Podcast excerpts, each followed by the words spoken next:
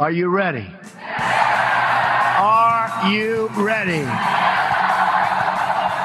Hola, Americanos. Greetings and salutations from the Loftus Party. It is the fastest hour long radio show on the internet. The best radio show on the internet that money can buy. and yet we're giving it away for free. That's right. That's that was hence the little laugh. That other voice you heard was my good friend Andrew Apple, uh, broadcasting live from uh, Los Angeles, California. No, you're in Chicago today. I, I, am. I'm in Chicago. A very dear friend is getting married, and uh, I am here to eat way too much. That's fantastic. And then uh, broadcasting from her uh, freedom bunker in Georgia is the one and only Stacy Lennox. Good morning, Michael, and I love being in the Freedom Bunker. The, I, the Freedom Bunker is awesome. I hope one day to visit the Freedom, the the the the Freedom, the Freedom. I did that too. Four kids. Anyway, there you go. the Freedom Bunker, the Freedom Bunker, and the Breedom Bunker are uh, connected by a little tunnel. Where you, there you go. There you go. You can, you well, can sneak yeah. out of some freedom and get into some breedom. well, the big news on Breitbart this week was that conservatives have better sex. Well, I, I, didn't read the article, but I'm hoping that you did. This will be the, this will be topic one here on the Loftus Party uh, show. Why do conservatives have better sex?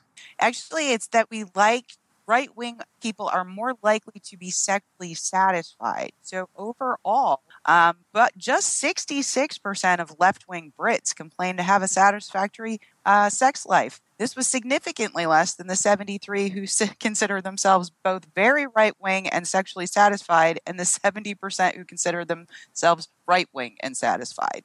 So apparently, maybe we pick better partners. Well, see, here's where I think they say that they have better sex, and and it's just people claiming to be sexually satisfied.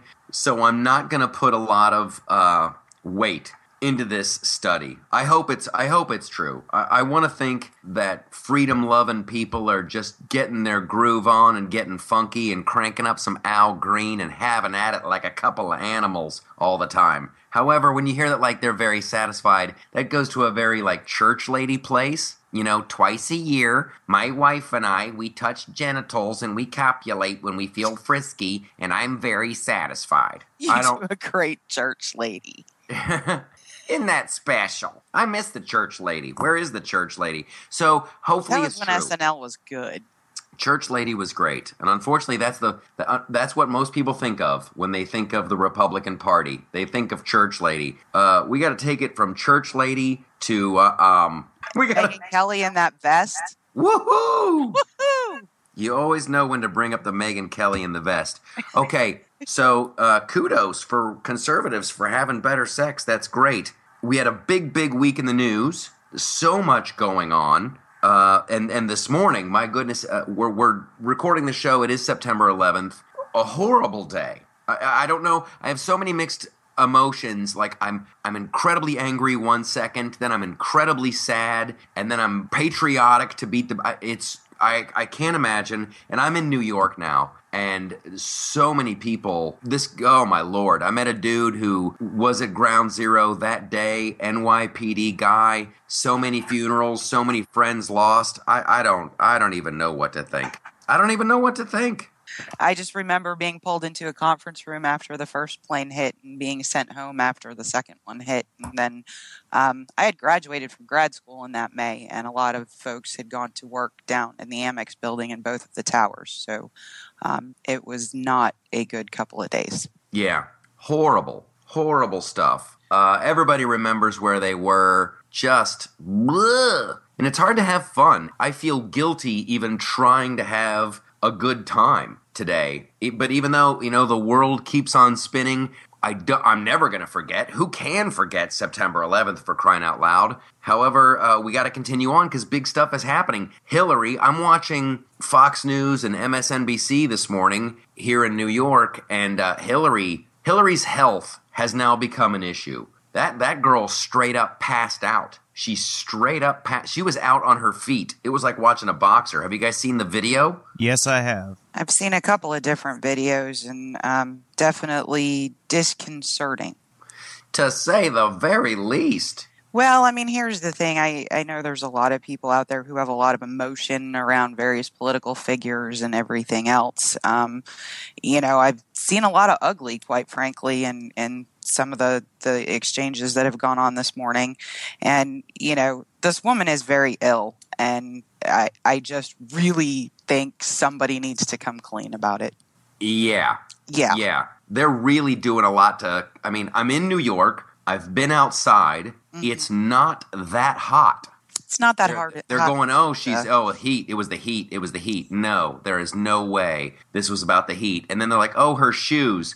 Girl was wearing flats. And it's really disturbing because she's, it's like a boxer. She's out on her feet. She's just like, that post is, st- is standing her up. Somebody needs to find out what's going on. Uh, I don't, I, I, listen, I want, I want Hillary to make it because I want those Donald Trump's Hillary debates. Uh, like, what happens if Hillary is too sick to continue? Do they just bump up Tim Kaine and then he picks somebody else? Like, what what do you do? You know, I know there was talk when people were surmising that maybe Trump was going to abandon the race. That um, on the RNC side, it's actually 168 delegates that get together and nominate someone new. I'm not sure what happens on the Dem side. The DNC nominating someone else who's willing to serve. Cough, cough, Biden, cough, cough. There you go. That's what I was just about to say. Do you think it's going to be Uncle Joe Biden stepping in? Oh, now it's dear. now it's really. Can you imagine? Can Oh you imagine God, Joe Biden and Donald Trump teeing off on a debate? It would be My God. fantastic. It would It be would be fantastic. gap-filled three hours you ever watched. Well, I I don't know. Hopefully, hopefully Donald Trump. Uh, he just did that thing with Matt Lauer, right? The uh, NBC military generals on parade. What they even call that thing? The what was that? Commander in Chief Forum. Chief Forum When did they start doing this? The Commander in Chief Forum. this year. Well, I think it's I think it's an incredible waste of time. What a waste of time. Yeah. Well, I think it was kind of the warm up before they put them together on the same stage. Um, there's a lot of speculation about what that's going to look like, but I was kind of busy uh, the day of the forum, so I deliberately avoided reading anything about it and chose to watch it myself. And I honestly just don't get the heartburn that was going on over Lauer. I mean, he asked Hillary specifics about her emails, he asked her specifics on her foreign policy. I don't think her answers were bad. I mean, she was very specific about Middle Eastern policy. I'm not going to vote for the woman, but I'm not going to sit here and trash her either just because, you know. And he asked Donald Trump about the things that people have, you know, brought up about him, about his temperament and, and other things. I just, I don't see where he was uneven, unfair to one, more fair to the other. I, I, I just, I don't see it. But I don't believe that Donald Trump personally has a detailed militaristic plan for defeating ISIS.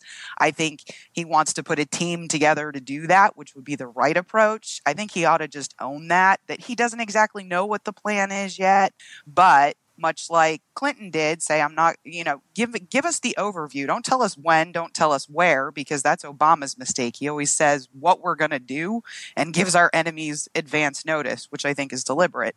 But, you know, Hillary said, I'm not going to commit ground troops. The people over in the Middle East in these countries are going to have to, you know, step up to the plate. We will give air support. You know, you can give those kind of generalities and you're not really giving a ton away. I think he well, needs that that whole that whole thing is a joke. I'm so tired of that answer. I, I really, it's just so boring. A coalition of ground forces that are we're not going to have our ground forces there. We're going to do air support. Blah blah blah blah blah. That's the same thing that hasn't worked for a cajillion years. And Yep. yeah, I know that Donald Trump doesn't have a secret plan, but I love that he says that he does. That's such a negotiation tool. You know, it's like I'm gonna put get my generals together. We're gonna have a big uh, meeting, and I'm gonna let my generals tell me their plan. And if I don't like it, I'm gonna use my secret plan. Do you seriously have a secret plan? Sure, you bet. and it's a secret. I'm not allowed to tell you. It's perfect. I don't know. I, I He I has a secret plan like I have a bionic arm, but he's got to yeah, maintain kind that he my does. My perspective on it. It's just like just say you've got these very capable military people. No, know you gotta is. with the secret plan. You got a secret plan. I just I think it's silly. Oh, it is. It's incredibly silly, but I love that he that he plays through. That's what I love about the guy. He plays through. Sure, I got a secret plan. You bet. Can you tell me about the secret plan? No, I can't. It's a secret plan. Hey, so what are your thoughts on Hillary's earpiece? I thought it was a whole bunch of hooey. It looks like she she just had really shiny ears that day, but everybody's like, "Oh, that's an earpiece, Hillary's earpiece." Um, well, it wasn't everybody. It was actually Alex Jones at Infowars that started it. And back in 1997, um, she started actually wearing hearing aids um, periodically, and almost everybody wears an earpiece when they're on TV in that type of setting, including the moderators. So that was actually pretty well debunked within about 24 hours. But here, Eric Trump, Eric, sweetie, don't tweet InfoWars. Please don't do that anymore. That's just ridiculous. Hey, sometimes you have to. Sometimes you have to. Everybody's talking about Hillary's health, Hillary's health. And then the mainstream media is like, can we let it go? Can we just let it go? And then the passes out before my very eyes. Something's going on. There's a lot of right minded press available online that is a lot more reputable and in depth than Infowars. That's just just don't do that. Even people on the right are like, no, don't do that. Well, hey, sometimes Infowars really is right bad. about stuff, uh, right? But you can't control it. You can't control what other people are doing. So you just have to be like, hey, look, there goes Eric Trump quoting InfoWars. Yee! And then you just kind of cross your fingers and close your eyes and bravely soldier on. That's pretty much like, really, did that just happen? But yeah. Okay. okay. So uh, what else do we got going? Here's the uh, some great news that I found out this week, and I didn't know it, and I thought this would be a much bigger story. I had to tweet about it uh, the, this morning. People keep doing this. Donald Trump made fun of a disabled reporter. Donald Trump made fun of a disabled re- reporter, and I found this website that has systematically gone back and they show all these YouTube clips of this character that Donald Trump has called the flustered guy. That's what I'm calling it, the flustered guy. Are you familiar with this, Stacy? Um actually I I saw that in passing, but I didn't I didn't go to the site. It's awesome. Everybody has that that image in their head where like Donald Trump makes fun of a disabled reporter and Trump's hand is up in the air and it's all bent up and he's making this goofy face and then he does it again. He's been doing this character for years. So he was not making fun of that New York Times reporter. Donald Trump has a character bit very similar to Jerry Lewis when Jerry Lewis would go, Lady, wow, wow, wow. It's very similar to that. I love that Donald Trump has a bit. Although, t- to be fair, I'm not sure that I want to see Jerry Lewis run for president. Oh, I I tell you what. If the if mean, the race to no hold on, if the race today were between Hillary Clinton and Jerry Lewis, I really think I might vote for Hillary. I really do. No, no, I would vote for Jerry Lewis. You would vote for Jerry Lewis? He'd have a lozenge in his mouth for every State of the Union. I it. think the economy's doing well. We're growing at 4%. Whoa, whoa. Infrastructure, lady. And then, it, well, it's sad that we don't have Dean Martin because that's that's who you'd want for vice president. I would want if it, if it was a Lewis Martin ticket, I would definitely do it. would you would be the There you go. Whoa, Dean, we got a problem with the Ukraine, and whoa, with Russia and Vladimir Putin. oh, that's the other thing. That's the other thing that was so great. Sometimes life is just beautiful, and you have to celebrate it.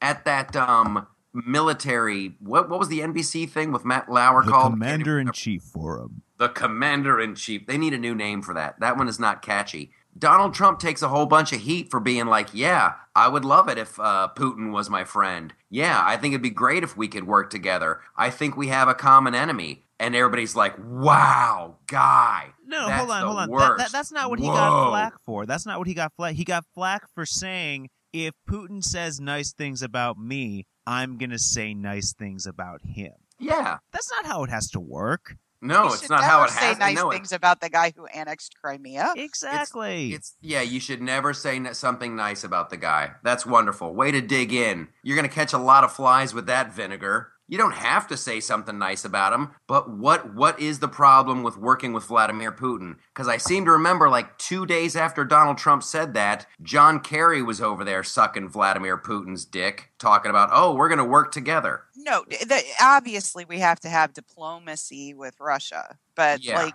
don't show up on Vladimir Putin's uh, state-run media in the United States called RT. That's just bad. Don't do that, and don't have your surrogates praising Julian Assange. We don't. Why is it bad? Why is it bad to praise Julian Assange? When he was 16, he hack, ha- uh, hacked NASA and the Department of Defense, and he tends to take his instructions from Russia, who is not our friend. We have to have a diplomatic relationship with wait them. Wait a minute, wait a minute. He takes instructions from Vladimir Putin? Well, the studies have shown that everything he's leaked in America has had a direct correlation with something that Russia has wanted to happen politically. So, what's Kerry doing with Vladimir Putin? What was he doing over there? That's what they call they're talking about what action to take in Syria. Now th- th- that really doesn't mean anything. They were talking about a Syrian ceasefire that'll last for like an hour. Um, yeah. You know, it, on the anniversary of 9/11, I will say this: in his immediate comments after the event, uh, George Bush said, "We will find the faceless cowards that did this, and we will punish them." Um, America isn't viewed that way in the world anymore, and I kind of really miss it.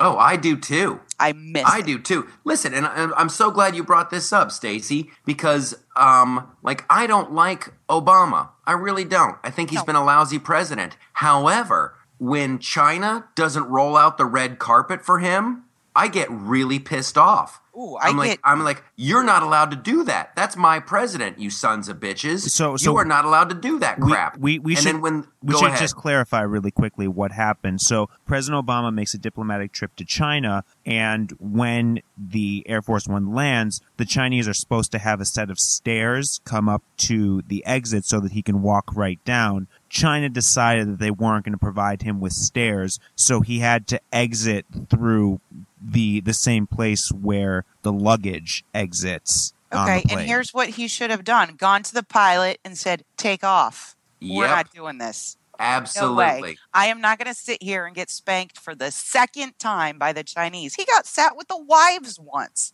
I mean, you just watch this and you're like, where, and, you know, Andrew, I'm older than you, but I'm probably old enough to be your mother almost. But um, you know, you, you think of the America I had when I was a kid with Ronald Reagan, with Bush one, even with Bill Clinton. Okay. I don't have any terrible dislike of what happened during the Clinton presidency, you know, from a foreign policy perspective, um, we still had that kind of respect. And, and through most of W, we had respect and, and normal diplomatic relations and, and things that are considered to be just routine, like showing respect to the leader of another country that you have diplomatic relationships. Yeah, and they have. You, you we're see, done. You see pictures of uh, every other diplomat. They get the red carpet rolled up to their plane. I'm I'm totally with Stacy on this one. If I'm like Obama and the and those fucking nasty ass old stairs roll up, I go to whoever's flying Air Force One and I'm like, we're leaving. We are Bye. leaving. Just floor it, dude. We're gone. And then when douchebag von douchebag from the was it the Philippines called Obama like the son of a whore? Are you kidding me? Are you kidding me? I would love to see them do that shit to Donald Trump. Because I tell you what, he would have landed Air Force One and he would have opened up the door and he would have been like, come here. Hey, come here. Say that shit to my face. Say it to my face. And then the next morning, there would have been warships parked right offshore. Like, let's go, let's go. If I'm the, let's tussle. When you look at what's happening in and around the Philippines and in the South China Sea, with the Chinese making very aggressive moves to take over Philippine fishing waters, why are you going to piss off the president of the United States, who is ostensibly one of the only ones in your corner? Oh, I'd be doing flybys. I'd have the Blue Angels buzzing that son of bitches. That, that he would never sleep. I'd be like, "Oh, I'm a son of a whore. Check out what my friends can do." I would launch all kinds of scary shit at that dude. well, I mean, it to me, it's just, what did you really just cut off your nose to spite your face? I, yeah. seriously?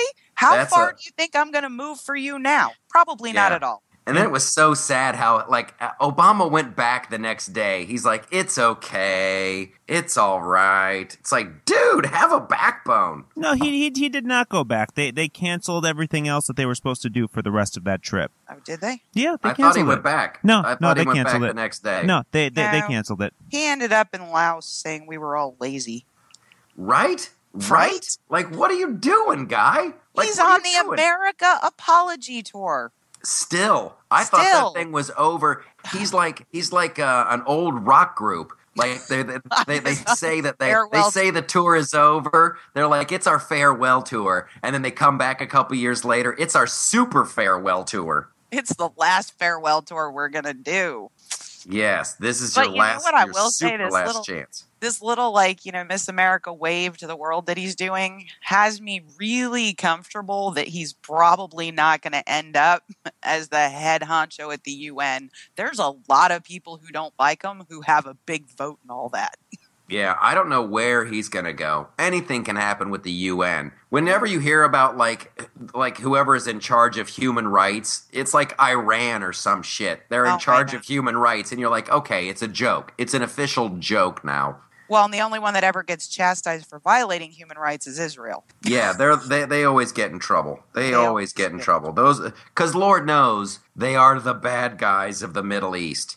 That was super sarcastic everybody. Don't even like stop typing your emails. I- Please stop. I'm- I answer the hate mail. I am in the basket of deplorables. How bad do you think that hurt old Hillary Clinton? The basket of deplorables. Okay, so and again to to clarify, basically what she said was that half of Donald Trump's voters were in this quote basket of deplorables. That's right. That's what she said. So I'm in a basket of deplorables. Only if you're in You- that half. I, get- I you know what? I'm I'm in the bad half, I guess. you're in the bad half.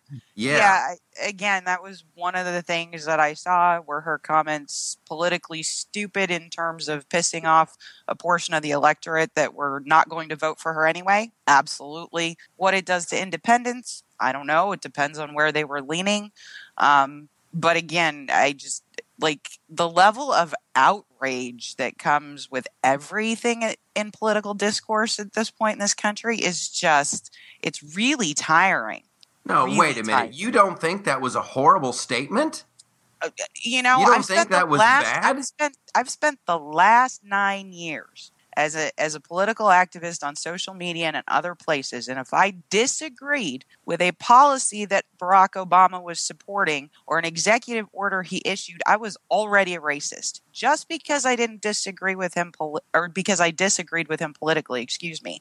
I said, so this language, yeah, I, I'm I'm really kind of over it. I know I'm not a racist. I know I'm not a xenophobe. I would be hard pressed to be a misogynist. Um, so say whatever you want. Eh, eh, You know, if if we all took this stuff all the time to heart, then we probably would have been silenced by now. I would suppose, but. well, now you can't be above the fray. You can't be above the fray now. When she does, when she says something as deliciously stupid uh, that that rings of half of Trump supporters are in a basket of deplorables. When someone says something that stupid, you got to celebrate it for a little bit. Now you're going to be like, "Oh, I'm above this." That sounds very Bill Kristol X it's not it's not that i'm above it because i'm not above a lot of things but i look at back at romney's 40% 7% Exactly. i didn't get all exactly. wrapped up about that How much Obama's- mileage did they get out of that? How much oh, they- mileage did they get out of that? and then i look back to how how much did it hurt barack obama you know talking about in 12 people clinging to their religion and guns guess what guys he won i mean this this like the sound bite and the resultant outrage Those are those are apples and oranges, though. Really. Well, not the, to uh, the Obama comment. guns. Well, I maybe mean- they should have. Maybe they should have supported their candidate more. I did. I went and pulled the lever. I sure did. I tell you what, I saw something very scary on uh, Sean Hannity the other night. He had uh, Reince Priebus on, and I guess uh, they're saying that Trump needs like 90, 94% uh, support of Republican voters to win. And right now he's getting like 80. But I guess Trump is polling higher with Latinos than Mitt Romney did, higher with uh, African Americans that Mitt Romney. He's he's higher than Mitt Romney in all of the little uh, subcategories. The only category the, the category he needs is registered Republicans or Republican voters. Right now, he's getting like eighty percent of them. He needs like ninety. So uh, when Sean Hannity gets all pissed off at dudes like Bill Kristol, and I tell you what, I'm getting pissed off at dudes like Bill Kristol. That dude is boring.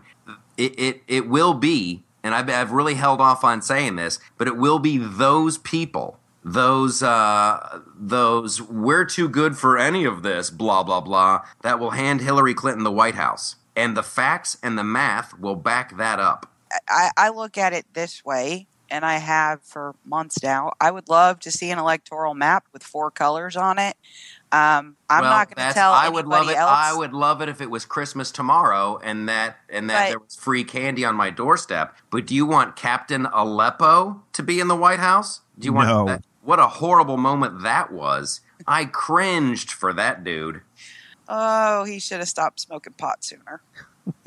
Well, you know what? I, first of all, and li- listen, in defense of Gary Johnson on this one, that was horrible. The way did you see just the way they all had their arms folded, and they knew exactly what was going to be uh, what was going to happen. And why didn't they say what would you do about Syria? Why didn't they say what are you going to do about you ISIS? About the chemical attack in Syria probably would have been Exactly, but like, yeah. what are you gonna do about Aleppo? I'm like, what are you gonna do about what happened? Aleppo? What? I, I was right there with them. Aleppo. And, and so they're like, was yes. probably ninety percent of the world that was making fun of him. That's the it's the ridiculous cap. It's the capital city of. Oh, oh, and I was right there with him too. And he's Yeah. like, oh, okay, I got you. Oh, Right, I Syria. mean- what am I gonna do about Syria? But guys, how many times can we be surprised by this? I mean, all of these shows are infotainment at best, and they're looking for those moments. It's the same reason that Matt Lauer hosted the Commander in Chief Forum instead of someone He's else at NBC. Yeah. Well, I tell you, here's he's a morning show guy. He's not even a the- commentator. here's the problem with with shows like this is that they need to be open and honest and say they they need some kind of like rating or some kind of chiron that goes across the bottom. This is not news. This is opinion. God bless him. actually- say say whatever you will about Bill O'Reilly. Bill O'Reilly takes a lot of heat, but I catch him all the time saying, "Hey, this isn't a news program. This is an opinion program, and I'm giving my opinion." And the And- same thing with Sean Hannity. But I tell you what, Morning Joe looks eerily like news, and they never they never remind the, their audience is like, "Hey, these are just our opinions." I, I think because of the 24 hour news cycle and the need for places like MSNBC and CNN and Fox to populate their their you know 24 hours with talent if you will i think i think the person who actually came out and was the most 100% honest about it was actually rush limbaugh. He said guys look i'm not measured i'm not on political outcomes. I'm measured on media outcomes. Don't like it don't listen Yeah. I mean, he was that he was that refreshingly honest. But what I would actually love to do is take Sharyl Attkisson and James Rosen and Major Garrett at CBS and maybe even Bret Baier and like clone them. because those people can actually present things that are well investigated, well well researched and when you when they're talking, you don't know what they think about it. You just know what happened. I think that I tell you what, I'm I'm longing for those days. I'm longing for those days of just straight up news, and it's not difficult. It's not the. I mean, I'm, I'm not. Listen, Sharyl Attkisson is a friend of mine, and I'm not saying what she does is easy. However, um, it's it's not difficult in terms of who, what, when, where, and why. You know, like And the, how. the basics uh, of reporting. This event happened on this day. Uh, by you know, this person was involved and this person was seen there as well. It's it's not that difficult. No, and and I just think you know because now we have a significant portion of the population that was brought up in the 24-hour news cycle. I was not. Um, CNN was a innovation when it first came on the air. Um, people don't differentiate. I mean, I'm sitting there listening to old Today Show coverage, and Andrea Mitchell was actually capable of it.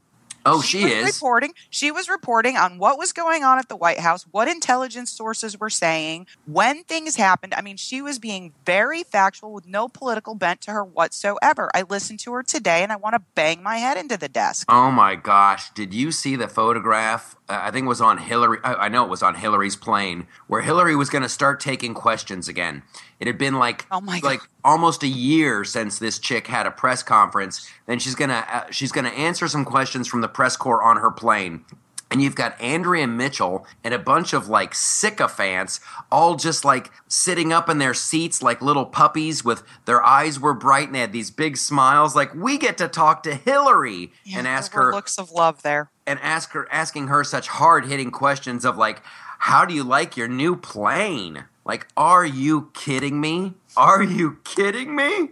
It was beyond a joke. And then again, they did it today. Everybody's going to act like like Hillary Clinton passed out before our very eyes. She gets carried into a waiting van. Uh, she goes to uh, Chelsea's apartment for two hours. God knows what injections she got to wake her ass up out of that. Then she comes out of the apartment and and mysteriously some little girl breaks through the crowd and runs up to Hillary to give her a hug. And it was like wow could this have been more staged? Are you seriously? And and the pictures of it are they're just like shoving it down your throat on CNN and MSNBC and you're like really? Are you guys fucking Pravda now? What the hell? Well, I actually have stopped watching all news on television. I actually read.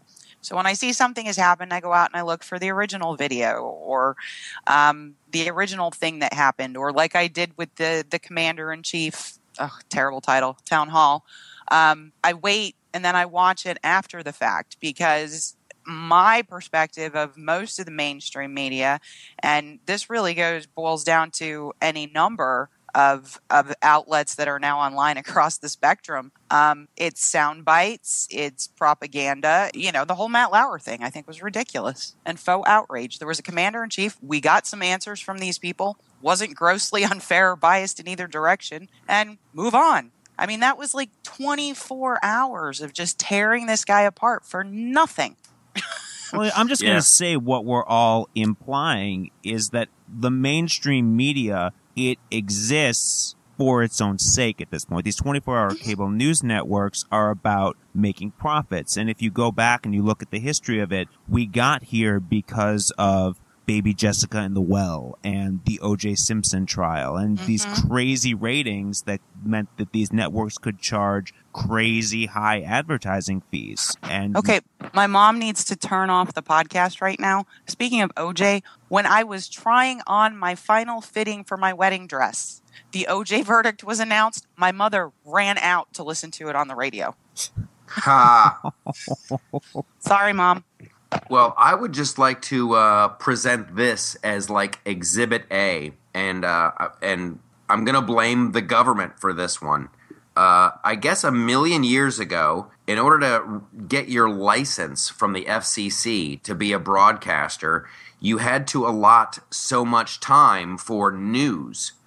Like back in the early, like the 1950s and the early 60s. Yes. And at some point they stopped doing that, and that's when that's when your evening news went to half an hour, and it was uh, it was supposed to be, I think, and, and this is horrible. I, I really wish I had the facts to back this up, because it is like it's like talking about Bigfoot or some shit or the Loch Ness monster. Because I think it used to work where you had to have an hour for news and no commercials and there weren't ratings. You just had to have uh, the news, and somehow we got away from that. And I think that's a uh, a bad bad thing.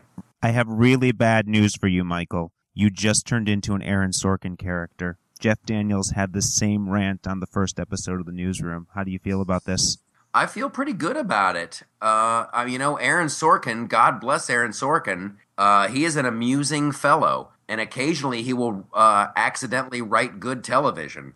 However, I, he he definitely has like the things that he loves to do the most. There's a great video on YouTube of all the Aaron Sorkin tropes, and it's just like the greatest hits of all these characters from all the different shows that he he's written, and they all do the same thing, and they all behave the same way. He definitely has a, a like a box of tricks that he goes to a little too often. Yeah, the video is called Sorkinisms. Yeah, Sorkinisms. Go check that out. But I and mean, I like think- Aaron Sorkin, I used to enjoy drugs. Uh, I never tried to get him through the Burbank airport, but uh, I think Sorkin and I have a lot to talk about. Can we just say God bless the Burbank Airport for anyone who's had to th- fly through Los Angeles International? You know how wonderful the Burbank Airport really is. The Bob Hope Airport in Burbank is a thing of glory that should just be lifted up and celebrated. I love, love, love that airport. It's like Midway in Chicago too. If you've ever had to fly through O'Hare, you know how awesome Midway is. I'm doing it later today. Good man. anywhere good anywhere man. you can go into the like the old timey there's a great little airport in long beach too that's Mm-hmm. a great little airport easy to get around and all that stuff oh and this is great i'm going to use this as a segue uh, for the old timey stuff and air travel this week this last week we celebrated 50 years of star trek 50 years of star trek I was actually reading an article, and I think we put it on the website. Um, when you look at the technology that was considered science fiction in the original Star Trek, and you look at the things we actually have now, we're like there. It's With the ex- crazy It's crazy with like virtual reality and the holodeck or whatever it was called with the with the weapons they used. We actually have that stuff. Well, I tell you what, communicators uh, and flip Yep. phones, they're right there. Yep. Every uh, every little office on the original Star Trek. I'm talking about Bill Shatner and uh, and DeForest Kelley, that that old timey one. They all had little computers and computer monitors. And there's a company right now. I guess there's a contest. Uh, Whoever can invent the tricorder, you know, and it has to do. You have to be able to hold it over the patient, and it has to get like uh, their blood pressure and their pulse and their temperature and like the basics. But we're close to having a tricorder. I think it's Oh, awesome. Yeah. yeah. No, I mean it it actually is amazing when they did the comparison. There was like 20 different things they called out. Michael, where is my Star Trek phaser? That's what I want to know. I want my phaser gun. Where we is have, it? We I listen. We have video of me on the television show. On the flip side, talking about that. I can't wait for phasers. That will be so great. Just stunning people. It'd be great. Just- Stunning people from a distance because right now you got to get real close to do it. Yeah, it's fantastic. A phaser is way better than a taser. and and l- let there be no mistake. Uh, Star Trek is communism, right? That is straight up communism. That they don't have money and everybody just does what they want to do, and that's the fellow man. Blah blah blah. I think the future is going to look a lot more like Star Wars. I think Libertarian. Yes, yes. Libertarians, conservatives, we understand that it's going to be a lot more like Star Wars, uh, as where the communists love. But I, I love me the Star Trek. I love it, love it, love it. I'm a science fiction geek. God bless that show. I'm I'm still looking really forward to Rogue One. Oh, Rogue One's going to be awesome. Yeah, I, I got I got great hopes. And oh, they're bringing back. So you had Star Trek, then you had Star Trek: The Next Generation. Um, and I'm sorry, I do like me some Jean Luc Picard. Just, Make it so. Make and it so. And now we're gonna have a new crew in 2017. And and when you said this, Stacy, that like you grew up in the time of uh, you know CNN, and, and like I'm thinking there has always been a Star Trek on in my life. I have never I have never existed in a world without Star Trek. and it looks like you're getting a new one. Although it, you are going to have to pay for it, unfortunately. CBS is only putting it on their all-access streaming platform that you have to pay six bucks a month for. Oh CBS. Oh CBS. Oh, I will find- talk to I will talk to Les Moonves and I'll try to make some changes there. Are you Ye- kidding? I just downloaded me the Netflix on my phone. I am 100% hooked on Netflix at this point. I will Okay. continue to pay for that forever. Here's what you gotta do, uh, Stacy Lennox. Start watching a little show called Daredevil. It's Okay. fantastic. Yeah. It Anybody is. who has Netflix re- recommendations, please at Scott's Fire, Stacy Lennox on Facebook, give them to me because I, I'm just I'm amazed by the Netflix. No commercials. It's really Yeah. good stuff. And here's the great thing uh, going back to Star Trek with the communicators, those communicators would never blow up like a Galaxy phone does. The phone Well, they- blows it- up, Stacy. It blows up. It's I'm some it's a keeping problem my iPhone battery. six. That I'm I'm- keeping my iPhone 6 too. I have I have and this goes right with the Netflix thing. I have the giant uh, iPhone 6, this the 6 Plus or whatever. Yep. Man, oh man, that's great. You watch the Netflix on that, you get on the YouTubes. Uh, you watch stuff. I love my six. I'm not going to get the seven. The seven can suck my iPhone six. the seven looks horrible. Well, I mean, just the fact that uh, what are they calling them? Are they still calling them earbuds? No, or- no, they're called AirPods. Oh, AirPods. Yeah, that would last in my life. I've already told you guys about my keys. I have to have a Bluetooth attached to my keys. How long do you think I'd have those things? Are these the wireless, the wireless Yes. earbuds where you have to have like you have to pl- plug in a dongle into your phone and then that'll broadcast to the earbuds that are I'm just like half the size of your going, pinky finger? Those things are gone in 30 seconds. 30 seconds you're going to lose them. For me, they give you a nice little case. Like I would ever put them in the case. I mean, ridiculous. And I hate the new earbuds. Remember when the earbuds actually used to fit in your ear and they had that Mhm. squishy stuff in them and it they would fit in there snugly? Once they decided to make those big hard ones, those things never fit in, right? That's a huge No. swing and a miss for the iPhone 7. But you know, and no I've headphone jack. I've Swing and a tried miss. to go to an Android, and I can't. Uh, I love my Android. I, I, I will defend Android here to you, Stacy. Android is a wonderful platform that has more customization than iPhone could shake a stick that at. That was the problem. That was the problem. I didn't Hold on. seventy percent of it. There What do was you too do much. on, on your Android that's so great? Uh, I've got multiple phone numbers that can come through there. I can change the settings. I can make sure that uh, certain apps don't have access to things like my contacts and my location that iPhone doesn't give you access to. That's what I'm all about. Ooh. Well, I mean, the iPhone doesn't give access to my personal location ever. Uh, shut are that you off. sure? Are I'm you sure? Very sure. Yeah, there's a back door to get in there and do that. I've had an iPhone long enough that I know how to do it. Hello. There's a back door if you know how to get in there and do that. Yeah, You you just- gotta. that's- I got the inside track to Apple too. So All right, Andrew. What what games can you play on your uh, Android? Well, what games can't you play on your Android? That's the main question. Although the one that I'm in love with right now, I got two. Uh, the first uh, is Two Dots. That that's my main addictive one. It's like Tetris with dots. And, yeah. And then you got uh, Angry Birds Pop. It's uh, just like the old uh, puzzle bobble that you played in the arcade, but it's, you got Angry Birds there too. Okay. I'm I'm still playing this game called Clash Royale, Ah, okay. and I'm playing the Galaxy Legends, and I'm also playing the Pokemon Go. Although I my am love so- affair, my love affair with Pokemon Go, that one's that one's come to an end. I am so boring. What are you playing? Solitaire. Really? Swear to God, really? really. I think this is all part of your I don't watch TV, I read thing. You gotta you gotta get in there. You gotta mix the- it up. And and I use the solitaire like Valium. Like I sit there and play it before I go to sleep at night. It puts me to sleep.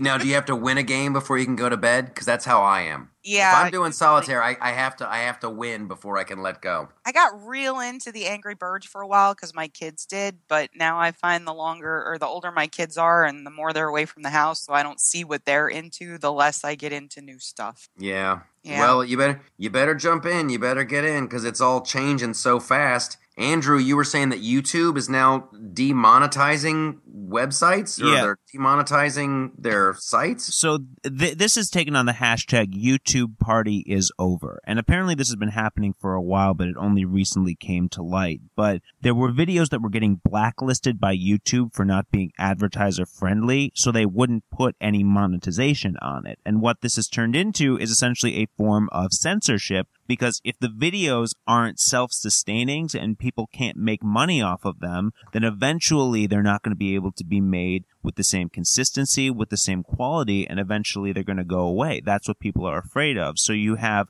political speech like the Young Turks, they're losing their monetization left and right, and people are really scared. Now, why oh why oh why would they slam the Young Turks?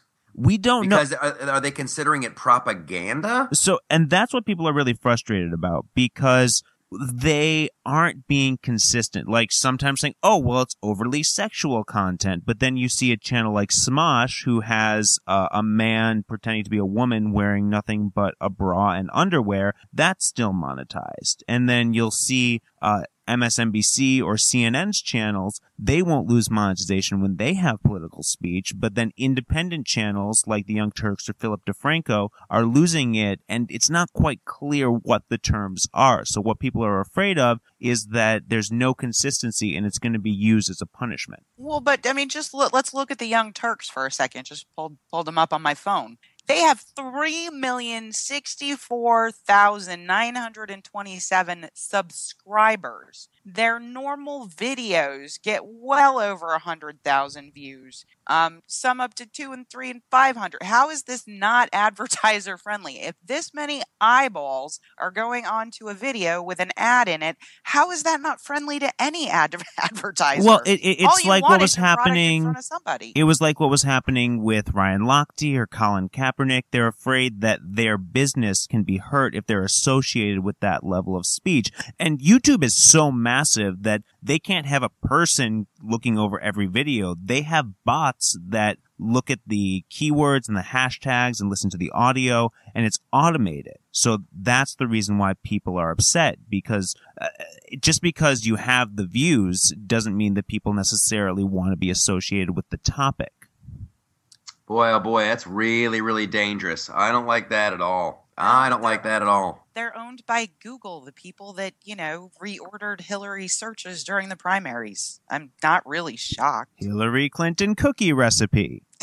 There you go. Yeah. But I mean, Hillary this goes- Clinton, health care. But I we can't do it. We can't do it. We got to stop them. There's so much with there's so much we have to do. I almost said there's so much work to be done, but then I remembered Oh, my she Hillary said Clinton that. thing. She said that Which she in said the- it again. in the commander in chief form. And as I'm watching, I'm like, oh my God, Michael would hate this. There's so much work to be done. We've got Rise a lot and of work shine. to do. I think we can all agree. Let's stick with with great power comes great responsibility. Can we all get behind that one? We all can. With great power uh, comes great responsibility. And the other one that I love is who is watching the watchers.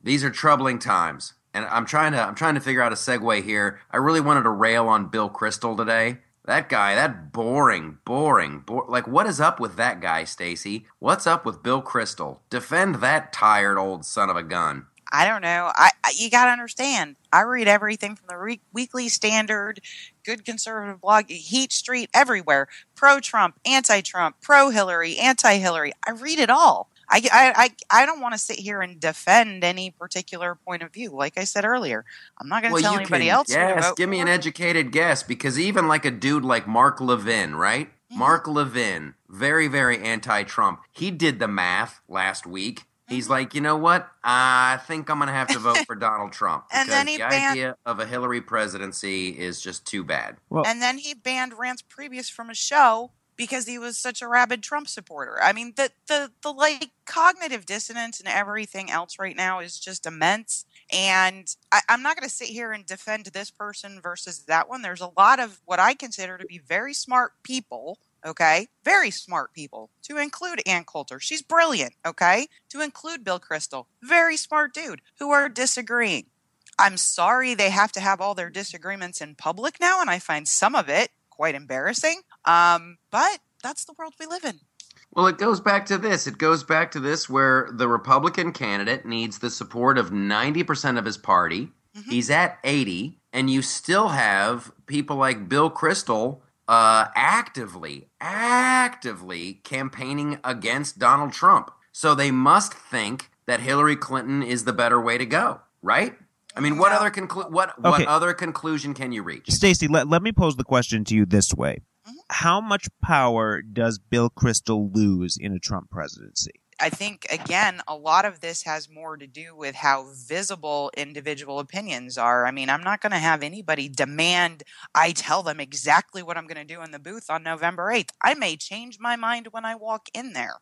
I, I, I mean, it, like just the level of discourse, and I, I, it's embarrassing. It's embarrassing. Nah, I'm fine with it. I think it's awesome. Whoever you vote for in private, exactly. That's private. I'm all for that. I'm just like, what is up? Like, if Bill, like, and I'm totally down with this. If the National Review doesn't want to endorse a candidate, they don't have to. Mm-hmm. They're they're a private little group. They're they're a, a, crazy little magazine, and if they have a rich a rich rich history of being uh, blue blood jackoffs, well, then they should continue in that fine history. But why would you continue? Like, if you want to step out of it, if you want to step out of it and be above the fray, that's fine. You're going to take the high road. Go enjoy the high road. So why are you actively? I see this guy on Twitter all the time, and I'm like, this is douchebaggery at its highest level. So then that leads me to believe that make, maybe this dude knows something I don't know. Maybe it's not that bad, or maybe he's on the take. Maybe he profits from a, from a much much bigger government. I I don't know, well, I mean, but it's just really it's a real head scratcher. Like, I mean, why are you why are you doing to, this?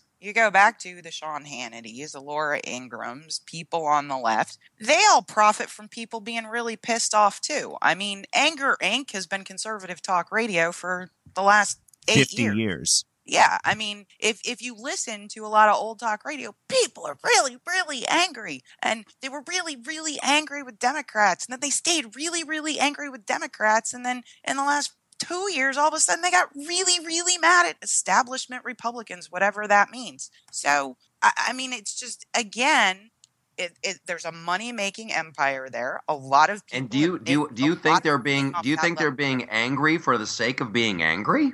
Well, when I look back, uh, again, it goes back to your your thing about tell me what's actually going on. Go search how many talk radio hosts on the conservative side of the House used the House not defunding Planned Parenthood as a reason to be mad at people like Paul Ryan. Okay. You can't defund Planned Parenthood in the House. You can't do that in a budget. It's an entitlement. It's an entitlement problem within Medicaid. Okay. Medicaid would require all new legislation that we all know Obama is not going to assign. Okay, okay, all right. But, That's one issue. That's one issue, and I'm, it's a very good point. I'm using it as an example. They ginned up so much anger around that after the Planned Parenthood videos. Okay, but they didn't tell people the truth about how that actually happened. So yeah, I think I think there's definitely some play there.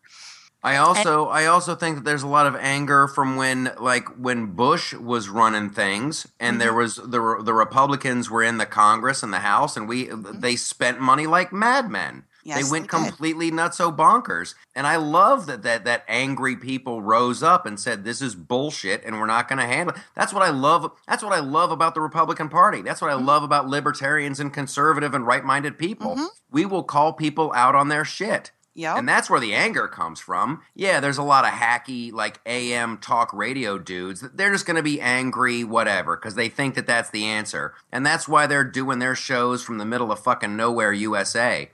But I think ultimately it comes down to Americans know what is right and they know what is wrong. And when you elect somebody to do what is right and they go in there and do what is wrong, it pisses you off. I don't think I don't think that I don't think that anger drives the polls. I think that people being people who are angry respond to the Rush Limbaughs of the world, and they're like, "Okay, thank goodness this guy is bringing this to attention." I'm not a big Rush Limbaugh fan. I, I mm. haven't I haven't heard that dude's show in I swear to God, 15 years. And the only time I heard it before that is because a buddy of mine was trying to indoctrinate me into the Rush Limbaugh army. but whatever. I mean, I, I think people have it totally a- ass backwards. I think that pop culture drives politics, but mm-hmm. I think people drive talk radio. I mean, you know, the Tea Party formed as taxed enough already because of exactly what you were talking about. Okay, you guys are in, and now you thinking you got to behave like this to get more people to like you. No, if you behave more like this, more people would do better and more people would like you anyway. Absolutely. Ronald Reagan did. So, I mean, yes, that grassroots level stuff I think I think is very personal and and very um community based, right? So, so here's the get, deal. I think we're both saying the same thing mm-hmm. here. When you get elected into public office, just tell the truth Oh, Just I totally agree. Tell the f- truth. It's not that hard. And with that in mind, we are going to uh, segue into Michaeltopia because I just came up with one. Now, here's the way Michaeltopia works. The real world is crazy. Doesn't make a lot of sense. But in Michaeltopia, we have our own sets of, uh, set of rules that we live by, and everything is wonderful. So here, with this week's new rules for Michaeltopia, uh, we have Stacy and Andrew. Andrew, hit me with a Michaeltopia. In Michaeltopia, you're not allowed to have your wedding band play Rihanna. It's not going to go well for you. Your person is not going to sound like Rihanna. It's not going to work. Don't do it. Are we talking about one song in particular? It- you, you know, What? Here's what. Now, wait. Before you answer, what was the horrible cover that you just heard? Because this, I think I know how this one. You were you're in Chicago for a wedding. Yes. You heard a horrible cover. Yes. What was the song? we found love, and and it's it, it, it's a wonderful sentiment. You just got married. We found love in a holy place, but you're white and you don't sound like Rihanna, and it's not going well for you. You can just leave that one off the list and sing some Beach Boys. Now you had me until the you're white part. I know some white folk with a lot of soul. So you can't just do that. That was horribly racist, and you owe an American apology. I'm sorry, America. I'm like you last week. I'm sorry. I'm gonna go sit in my corner, He meant it. He meant it. and I'm gonna listen to a lot of Beach Boys. There you go. Hey, uh, oh, my number one overlooked uh, Beach Boy song, Do It Again. Go on YouTube and listen to that song. That is a great song. You never hear it on the radio. It's fantastic. Okay, Stacy, hook me up with a Michaeltopia. In Michaeltopia, the government is not allowed to pay $20 million for cheese no one wants to buy. What? Thank you. Yes, this is a long and storied history. It goes back to the early 19th century when farmers make or grow too much stuff. The government buys it and it rots in warehouses. So they got a leftover cheese? They have $20 million in cheese, which the cheese lobby actually wanted $150 million for. Again, cheese nobody needs. They got to get that cheese, they got to get it on a plane, and they got to send it down to starving kids in Africa. Venezuela, how about? Yeah, let's send it to Venezuela. Let's have the Freedom Army uh, get a plane and send a bunch of cheese to Venezuela, and they're going to save so much uh, money on toilet paper because they will all be backed up. And they'll stop eating their dogs. Oh, that! Why'd you make it sad? Why'd you make it sad? That's heartbreaking. That was the that was the news from Venezuela this week. Oh, it's horrible. It's horrible. Um. Okay, in Michaeltopia, you're not allowed to say that Chris Brown has barricaded himself in his house when he's just waiting for a warrant. That was awesome. I don't know if you guys followed the Chris Brown thing. It was great. All the cops showed up at his house. They're like, he's barricaded himself in. He's barricaded himself in. And then Chris Brown starts live, doing a live stream on Facebook going, I'm not barricaded. I told him to come back with a warrant. Come on in. It That's was awesome. required. It was awesome. it was the coolest thing I'd ever seen. You got you got like all these SWAT dudes around his house, and they got all the vans. It's like they were ready to invade a small country. And Chris Brown's broadcasting. He's like, "Come back with a warrant, you sons of bitches." it Although- was beautiful. Can, can we not celebrate Chris Brown for actually then being arrested for assault on a woman? I, I, I feel like in Michaeltopia, assaulting women is, is something we should avoid. Did I say anything about assaulting women? No, but I don't think we should celebrate Chris Brown. Oh, we we should totally celebrate Chris Brown when the frickin' Gestapo's ready to break down his door and he's like, "You need a warrant." I will always celebrate that. Absolutely. Always. prosecute him for what he did. Yes. Please Yeah. get Thank me wrong. you. If, Thank yeah, if you. the dude, if yeah, hey, listen, if the dude committed a crime, you got to get him. But listen, I'm all, I I'm just all don't for want any jackbooted Warrants thugs good. breaking down my door without a warrant. Exactly. And Okay. Michaeltopia, Ooh, Stacy's got another one. Stacy's got another one. colleges are not allowed are not allowed to develop degrees in social justice.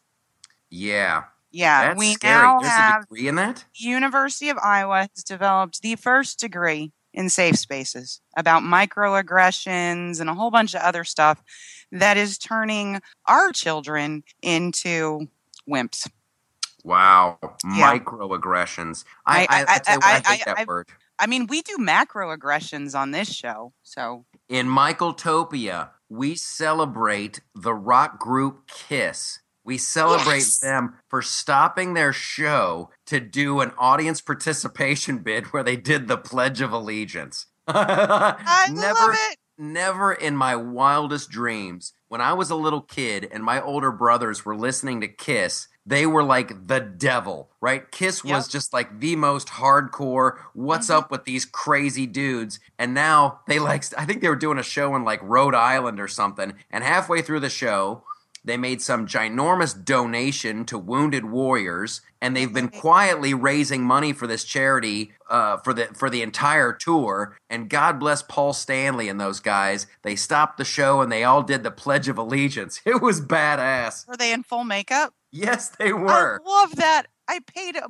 bunch of money to see them do that. That's awesome. It's on YouTube, and then and then spa- pay uh, special attention to Gene Simmons because they, of course, they just can't say that they donate a lot of money. They have a couple girls come out and they hold a giant check, you know, and the giant check says one hundred and fifty thousand dollars, and Gene Simmons, who uh, is drawn to money like a moth to the flame, instantly comes over and starts hovering around the giant check.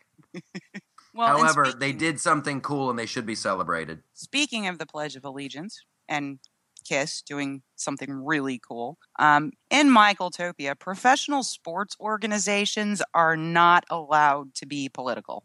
I want to Oh. watch football. I just want to watch football. I don't care about your protest. Do that after the game. I just want to hear some helmets smacking together. That's it. Okay, and in Michaeltopia, I'm gonna go out on a limb here. This this is kind of with the Chris Brown thing. In Michaeltopia, uh, when you're done making your point, you're allowed to stop. like I think Colin Kaepernick made his point. He made his point. Now now what is he doing? Is he get does he continue to kneel or not stand until every jail has been emptied or until I mean like what is the end game? You got people talking, and I think that's wonderful. That's great. He used his First Amendment rights and he made some little demonstration and he got people talking. Uh, now, play football, young man. But r- right there, you're just articulating the frustration with the Black Lives Matter movement in general. Is that nobody knows what they really stand for? It's like, are are they trying to get equality in this country? Are they anti-Israel? What do they want? And once Yeah, we they- know that what they want, then we can talk know about it. what they want. in Michaeltopia, when you have a little social justice movement, you gotta have a leader. You gotta have somebody in charge. Remember Occupy Wall Street? Yes. And like, there was a handful of people down there making some really good points. However, nobody ever gave them a microphone. And you you need some kind of every every nonviolent protest needs uh, a, a Dr. King. Everybody needs a Gandhi. You need the person who's in charge and can answer and hold people accountable and make a flippin' point. You got everybody talking. Now what do we do? So stand up, Kaepernick. You've you've done your bit. You guys, it was a great show. We had a lot. We got we covered a lot. Yeah, we did. But here's what we learned. I'm I, I like Kiss. I, I am in I'm evidently in the basket of deplorables by choice. I want to be in that basket. Uh, Donald Trump has a character called the Flustered Guy, and hopefully he does him at the State of the Union. That would be awesome. Let, let, us start with the debates. Let, let's hope we get it at the debates first, and then once we get to the State of the Union, we can talk then. And I, and I tell you what, and this is no lie. Uh, uh, I'm saying a little prayer for Hillary Clinton. I think something. Yeah. I think Something is something's really wrong. not right. And and I know that you've got to kind of keep this stuff under wraps. But I, I really, I hope she can continue. I, I, I hope she can continue. It's like I said on the TV show about Jimmy Carter. Not a big Jimmy Carter fan. However, when I found out that dude had cancer, uh, I, I I'm rooting for him. I, I want everybody to have a, a nice life, and let's agree to disagree, and we can have debates about this stuff. And uh, and God bless the Israelis that saved Jimmy Carter's life. hmm Jimmy Carter went over to Israel and got the cure for that junk. So hey, we had a great show. Go to the loftusparty.com. Uh, we got big news coming on that. We got big news coming on the flip side, the TV show. A bunch of things are happening. I can't wait to fill you guys in on about all, all that stuff. We're getting lots of great feedback about the radio show on the internet. So make sure you jump onto Twitter, Flipside Loftus. Flipside Loftus on Twitter. That's the official uh, Twitter handle for the show. We got other people with other stuff going on. Andrew, you have a, a radio show that you do. Tell Yeah. the folks about that. Yes, uh, every week, come join us over at SoFreshSoPrince.com, where my buddy Lorenzo and I were rewatching every episode of The Fresh Prince of Bel Air week by week, and we're talking about how the comedy holds up. Uh, this week, if you tune in, you're going to hear us talking about what we consider to be the first true appearance of the Carlton. When, if you're a 90s baby like me, you remember that moment. Oh, yeah. Michael, do you remember that moment? I remember being delighted at the Carlton. It was one of the funniest things I had ever seen. It was fantastic. Stacy, what about you? Uh, put my first article up at the Daily Surge last week. So that's where I am all business um, and industry, along with economics and education. So really boring stuff, unless you're a boring wonk like me. Is the Daily Surge as cool as the Loftus Party, Stacy? Daily Surge is news and, and information, where over at the Loftus Party, we are looking to have a lot more fun. I So, love it. I will be love writing at the Loftus Party as well, but it won't be all business. It. Ooh. Oh. All right, here's my one disappointment with this podcast. We didn't spend enough time on Star Trek, okay? So, next week, a little bit more Star Trek, a little bit more Daredevil. I got I got to start talking about uh, the comic book lover in me. So, we might have some guests coming on. We might have somebody from the DC universe joining us. I don't know, don't hold me to that, but it could happen. Is it going to be Batman? Is it going to be Batman? I tell you what, I, I would I would love it. I would love it if we could get Ben Affleck on this show and, and talk Batman because I would school that young man. I would school that young man. He's a great Batman. He deserves better. He deserves better than what they're giving him. All right, that is our show. Thank you so much. Uh, from the basket of deplorable. I will see you guys next week.